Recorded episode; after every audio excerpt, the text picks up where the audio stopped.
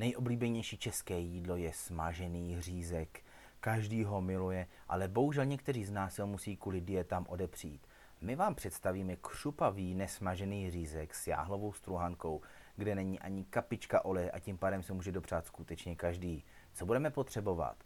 Jedno kuřecí prso, dvě polivkové lžíce bílého jogurtu, jáhlovou struhanku, ale můžete použít i klasickou, dvě vejce, sůl, pepř, sušený česnek, čili a mletou červenou papriku.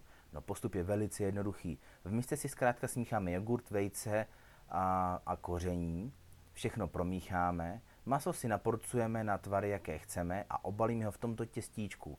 A poté maso vezmeme a jakoby zatlučeme do něj struhanku. Totiž jáhlová struhanka se trochu hůře obaluje, proto potřebujeme položit trošku naší síly.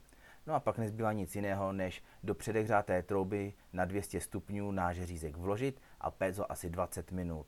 A věřte, že bude výborný.